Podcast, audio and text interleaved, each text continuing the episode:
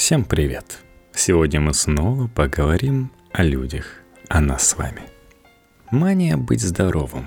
Как из-за правильных привычек появилась новая болезнь? Орторексия – расстройство, при котором человек зацикливается на здоровом питании. Текст Иры Соломоновой, редактора раздела World Press на Republic. Ханна Мэтьюс сначала вычеркнула из жизни фастфуд – затем добавленный сахар, потом алкоголь и углеводы. И довольно быстро когда-то разнообразная диета сократилась всего до нескольких продуктов, которые она себе позволяла.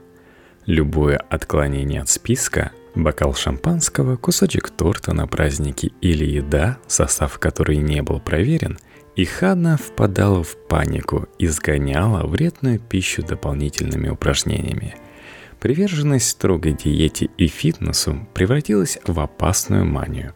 Но семья и друзья не замечали этого. Наоборот, они восхищались и хвалили Ханну за ее принципы, целеустремленность и заботу о здоровье.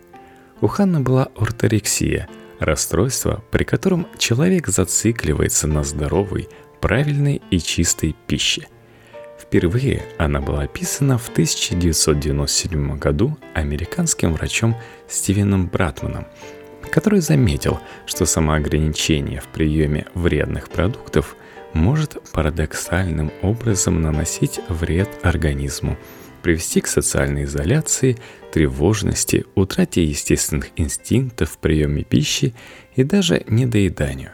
Сегодня, когда все больше людей увлекаются здоровым образом жизни, покупают продукты с ярлыками «эко» и «био», практикуют детоксикацию и отказываются от магазинной химии, особенно остро встает вопрос, который озвучивает Кварц. Что, если культура wellness становится почвой для опасного расстройства – в настоящее время орторексия не указана в диагностическом и статистическом руководстве Американской психиатрической ассоциации, справочнике, который устанавливает критерии заболеваний. Однако упоминается в классификации Всемирной организации здравоохранения. Первая статья об орторексии в рецензируемом научном журнале вышла в 2004 году. Но на то, чтобы термин вошел в широкий лексикон, потребовалось еще десятилетие. До сих пор сообщество психиатров не пришло к единому мнению о том, по каким диагностическим критериям следует определять расстройство. Братман, который по-прежнему исследует его, настаивает на том, что от привычки к здоровому питанию орторексию отличает ментальный компонент – навязчивые мысли, компульсивное поведение, желание наказать себе за отклонение от диеты и усугубляющееся самоограничение в питании. У орторексии есть важное отличие от других расстройств приема пищи, например, нервной анорексии или булимии. При ней человек не пытается снизить массу тела, и из-за этого для стороннего наблюдателя орторексия представляется просто заботой о здоровой еде – для многих здоровая пища становится синонимом самоограничения. И поэтому тревожные признаки, придуманные правила, за нарушение которых нужно себя наказать, превращение правильного питания в главный интерес жизни, уверенность в том, что исключение тех или иных ингредиентов гарантирует здоровье, остаются незамеченными. Более того, зачастую они поощряются обществом, как это было в случае с Ханной Мэтьюс – Обладатели орторексии получают комплименты от окружающих и могут благодаря своей одержимости становиться звездами Инстаграм, диетологами, авторами книг и лекций, получать контракты с производителями одежды и продуктов. Все это мешает им осознать, что полезное питание превратилось в навязчивую идею, которая вызывает реальные проблемы – недоедание, нехватку элементов, необходимых для полноценной работы организма, и, наконец, изоляцию от общества, если зацикленный на еде человек отказывается посещать места, где подают нездоровую пищу, или навязчиво читает друзьям лекции о вреде того, что они едят. Еще одна опасность орторексии в том, что она может прийти в анорексию – патологическое стремление к потере веса и страх ожирения. Я видел множество пациентов, которые так боялись переработанной и нездоровой пищи, что в конце концов почти переставали есть в принципе, говорит диетолог Кристи Харрисон. И даже если орторексия поначалу не была связана с массой тела, в конечном итоге у них развилась боязнь и нежелание набирать вес. Но может ли быть, что на распространенность орторексии влияет мода на wellness и соцсети, в которых принято хвастаться правильным образом жизни и внешностью – по мнению клинического психолога Лорен Малхайм, нет. Даже в отсутствие wellness-культуры люди страдали бы расстройством питания. Это зависит от психики. Малхайм признается, что наблюдает рост числа пациентов с орторексией с 2010 года, но не готова списывать его на популярность здорового образа жизни и соцсети. Даниэла Исаакс, популярный инстаграм-блогер и актриса, подтверждает это мнение – в ее случае орторексия была бы следствием психических проблем, которые были у нее с детства, вариации обсессивно-компульсивного расстройства или тревожности, попыткой контролировать жизнь. И еда оказалась доступным инструментом для этого.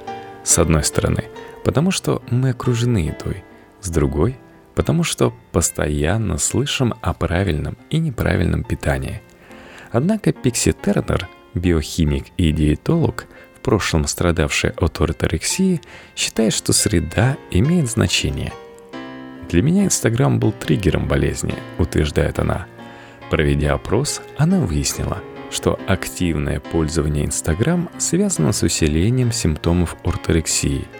Если в среднем по существующим оценкам расстройством страдает менее 1% населения – то среди пользователей этой социальной сети, включенных в группу по здоровому питанию, доля людей с симптомами невроза составляет 49%. В прочих социальных медиа такого эффекта обнаружить не удалось.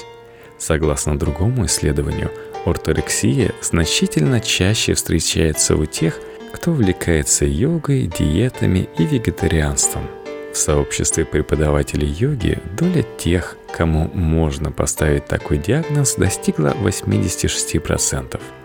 Оба исследования были небольшими, и, безусловно, без более тщательного анализа утверждать что-то невозможно. Но Тернер, опираясь на свой опыт, убеждена, что wellness – просто социально приемлемое расстройство питания. О связи расстройства приема пищи и культуры говорит и Анжела Гуарда, психиатр из медицинской школы университета Джонса Хопкинса. 20 лет назад многие пациенты с анорексией, которых я наблюдала, были вегетарианцами, рассказывает Гуарда. Теперь они говорят о потреблении исключительно органической пищи и о непереносимости лактозы и аллергии на глютен, хотя анализ крови показывает, что это не так. Такие объяснения – удобный способ скрыть страх приемом высококалорийной пищи и блюд, приготовленных другими людьми, того, что провоцирует в них тревожность. У каждого из нас наверняка есть один или несколько знакомых, которые в стремлении к здоровому питанию проходили через диеты, вычеркивали из рациона целую группу продуктов или фанатично читают информацию на упаковках еды из магазина – в каждом супермаркете есть полки с продуктами без лактозы и глютена. Хотя в действительности от непереносимости последнего страдает всего лишь 1% населения. А в больших городах нет недостатка в вегетарианских или сыроедческих ресторанах. Наша культура одержима едой, и концепция здорового питания иногда напоминает религиозный культ. К сожалению, констатируют специалисты, путь от желания есть хорошие продукты и ограничивать себя в еде до расстройства приема пищи может быть коротким. Здоровая пища полезна, но есть границы, предупреждает Гуарда. Когда что-то выходит за границы, это всегда опасно. Ну и давайте, конечно же, немного позитивчика. Шутки здорового человека. Как наука объясняет смех. Юмор не только влияет на организм, но и отражает его состояние. Смеются все люди на Земле, и не только они. Судя по тому, что приматы тоже умеют это делать, смех появился раньше, чем наш вид. Способность распознавать смешное, юмор, помогает найти общий язык, разрядить обстановку, справиться с неловкостью, пережить тяжелые минуты, определить, чего ждать от общества с тем или иным человеком. И все же крупных исследований юмора не так много, потому что научное сообщество предпочитает заниматься серьезными темами. Но те исследования, которые удалось провести, действительно убеждают в важности этого явления – Благодаря им мы знаем, какие нейробиологические механизмы задействованы, когда мы шутим, как смех влияет на физическое состояние организма и даже как выглядит идеальный анекдот с точки зрения науки. Влияние на организм. Смех называют лучшим лекарством. Он не вылечит от всех болезней, но определенный научный фундамент у этого суждения есть. Юмор улучшает психологическое состояние – он не только помогает влиться в компанию и избежать разрушительного для психики одиночества, но и позволяет справиться со стрессом и горем. Психолог из Калифорнийского университета в Беркли Дачер Калтнер продемонстрировал, что люди, которые могут искренне улыбаться или смеяться в разговоре о недавно умершем близком, испытывают меньший стресс и через 6 месяцев, и через 1-2 года после потери – Келтер объясняет это тем, что смех помогает высвободить нейротрансмиттеры, то есть активирует зоны головного мозга, участвующие в противодействии негативным эмоциям. Смех способствует расслаблению мышц, в том числе сердечной, снижению кровяного давления, увеличивает уровень насыщения крови кислородом, улучшает работу легких. Он также способствует выработке в мозге эндорфинов, которые играют важную роль в борьбе против боли и депрессии. Свойство смеха противодействовать стрессу означает, что смех полезен для иммунитета и эндокринной системы. Либерг из медицинской школы университета Лома-Линда, Калифорния, США, показал, что смех увеличивает число и активность Т-лимфоцитов в крови – клеток, которые служат естественными защитниками против болезней в нашей иммунной системе. Он также зафиксировал у своих испытуемых подъем уровня гормона роста, участвует в стимуляции иммунитета и снижении уровня гормонов стресса после просмотра юмористических видео.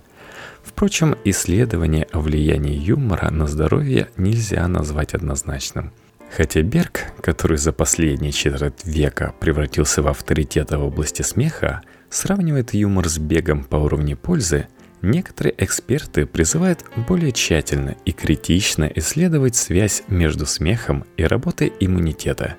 Смех и эволюция. Улыбка – одна из первых эмоций, которые демонстрирует человек. Она появляется у ребенка в первые недели после рождения, хотя никто ей специально не учит – в 2005 году биологи Мэтью Жарве и Дэвид Слоан Уилсон предположили, что способность улыбаться развилась у наших предков в два этапа. Первым, примерно 2-4 миллиона лет назад, еще до изобретения речи, возник смех Дюшена. Гийом Дюшен – французский невролог, который в середине XIX века активно искал способы применения в медицине электричества – в ходе экспериментов он обнаружил, что с помощью электростимуляции можно заставить лицевые мышцы человека изобразить улыбку, но улыбаться будут только губы, а вот глаза, помимо воли их обладателя, заставить смеяться нельзя. После этого настоящие искренние улыбки и смех получили название улыбка Дюшена – Вероятно, поначалу смех Дюшена представлял собой гримасу с широко открытым ртом, которая появлялась у приматов во время игр.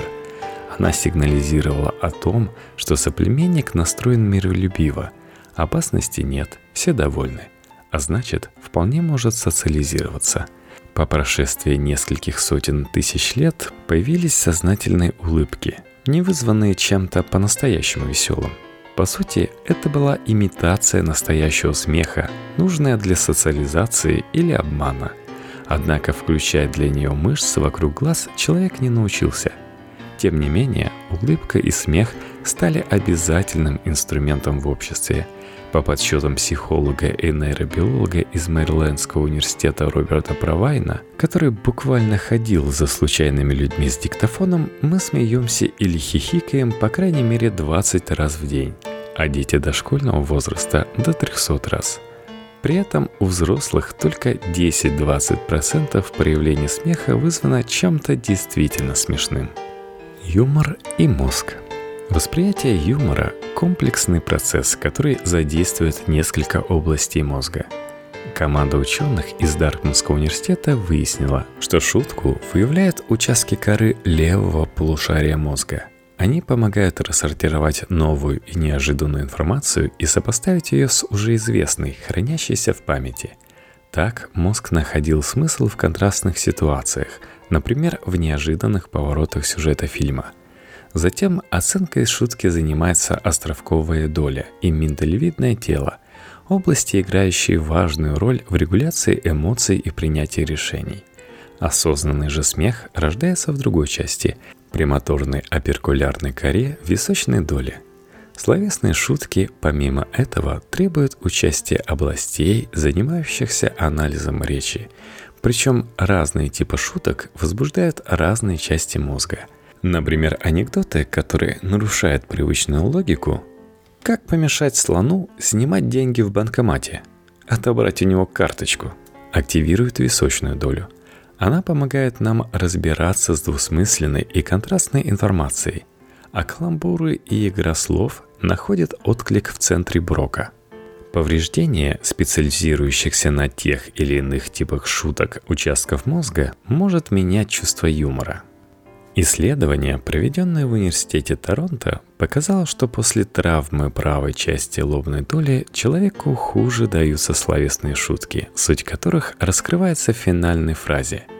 Люди с таким повреждением начинают по-настоящему любить буфанаду – юмор, построенный на действиях, пинках, бросании тортов в лицо и тому подобном. Яркий пример – мультфильм «Том и Джерри – что интересно, травма мозга также может приводить к юморозависимости. Впервые врачи зафиксировали такое состояние в 1929 году, а два самых свежих случая описали в прошлом году исследователи из Калифорнийского университета в Лос-Анджелесе. У одного из их пациентов после инсульта появилась компульсивность в поведении. Он стал увлеченно собирать предметы, пригодные к вторичной переработке – а через пять лет после травмы начал с такой же навязчивостью шутить. Мужчина будил среди ночи жену, чтобы рассказать ей придуманный анекдот, а когда она жаловалась, записывал свои перлы в тетрадь. При всем этом он понимал чужие шутки, но не находил их остроумными и смеялся только над собственными – Второй пациент страдал деменцией и тоже постоянно шутил и приходил в восторг исключительно от собственных острот. Согласно предположению ученых, повреждение мозга нарушило связь между участками мозга, понимающими шутку, и центром удовольствия. Самая смешная шутка. Идеальной шутки, которая размешила бы каждого, безусловно, не существует. Но исследователи все равно неоднократно пытались ее найти – много интересного выяснил, например, британский психолог Ричард Вайзман. Он в течение года опросил более миллиона человек из 70 стран и не только нашел самую смешную шутку среди опрошенных, но и узнал, что больше смешит людей в разных частях света. Так оказалось, что британцам, ирландцам, австралийцам и новозеландцам больше нравятся шутки с игрой слов – Американцам и канадцам комедия положений, где кто-то выглядит глупо, а европейцам шутки, противоречащие логике. Самые смешные шутки, как показало исследование, содержат неожиданный поворот. А еще лучше, если они играют на разрушение ложных ожиданий. В целом, в мире наиболее популярен словесный юмор. Но одна страна стала исключением. В Японии предпочитают не рассказывать, а показывать что-то веселое – также команда Вайзмана выявила самое смешное животное. Если вы планируете рассказать шутку с участием животного, пусть это будет утка, утверждает психолог. А лучшим анекдотом, согласно опросу, стал следующий. Двое охотников идут по лесу, и вдруг один из них падает. Дыхания нет, глаза закатились, его товарищ звонит скорую. «Мой друг умер, что мне делать?» Оператор отвечает – Успокойтесь. Прежде всего убедитесь, что он действительно мертв. Охотник какое-то время молчит, а потом в трубке слышится выстрел и голос охотника. «Готово. Что дальше?» Интересный эксперимент по нахождению формулы юмора провела группа ученых из Канады и Германии. Они также пришли к выводу, что чем больше разрыв между ожиданиями и финалом, тем смешнее кажется шутка. Но сделали это без использования настоящих анекдотов. Ученые придумали несуществующие слова из привычно звучащих слогов – Диджифин, Кварбан и составили из них более 6 тысяч произносимых, но бессмысленных мини-фраз. Выдуманные слова были взяты, чтобы культурные особенности испытуемых не влияли на результаты. Исследователи обнаружили прямую корреляцию между редкостью буквы или слога и ее оценкой по шкале юмора – то есть сочетания, которые используются редко, воспринимались как более смешные по сравнению с часто встречающимся. Непонятная химума веселила участников опыта больше, чем такая же непонятная тессина. Еще одно ценное наблюдение – нам нравится сочетание, содержащие части грязных словечек – гов, жоп, пис и тому подобное. Наконец, относительно смешными опрошенным представлялись сдвоенные буквы, как гласные, так и согласные. Несмотря на эти интересные открытия, универсальных шуток не бывает. Восприятие юмора зависит от пола, возраста, образования, настроения, наличия стресса в конкретный момент и других факторов – к примеру, ученые из Университета Гранады в 2007 году выяснили, что в возрастной группе 45-50 лет и мужчины, и женщины хорошо относятся к анекдотам, обидным для женщин и не ценят шуток, направленных против мужчин. А вот в группе 18-25-летних тенденция была другой. Как мужчины, так и женщины были не прочь посмеяться над противоположным полом, но негативно воспринимали шутки над собственным. Наука шутить. Хотя выражение чувства юмора предполагает, что способность шутить смешно – это что-то врожденное, в клинике Майо, а это один из авторитетнейших исследовательских центров мира, считает, что ему можно учиться и нужно развивать. Эксперты составили список рекомендаций, которые должен в этом помочь. Будьте ближе к смешному. Повесьте на рабочем месте веселую фотографию, не брезгуйте сайтами с анекдотами, смотрите и читайте смешные фильмы и книги. Смейтесь над собой и вместе с другими. Находите смешное в том, что с вами происходит, даже если это бывает сложно. И проводите время с теми, кто смешит вас. Создайте запас шуток – нет ничего плохого в том, чтобы взять на вооружение несколько анекдотов и рассказывать их в подходящей ситуации. Знайте пределы. Не смейтесь за чужой счет. Юмор бывает неуместным. И следует научиться понимать, когда и о чем можно шутить, а когда нет.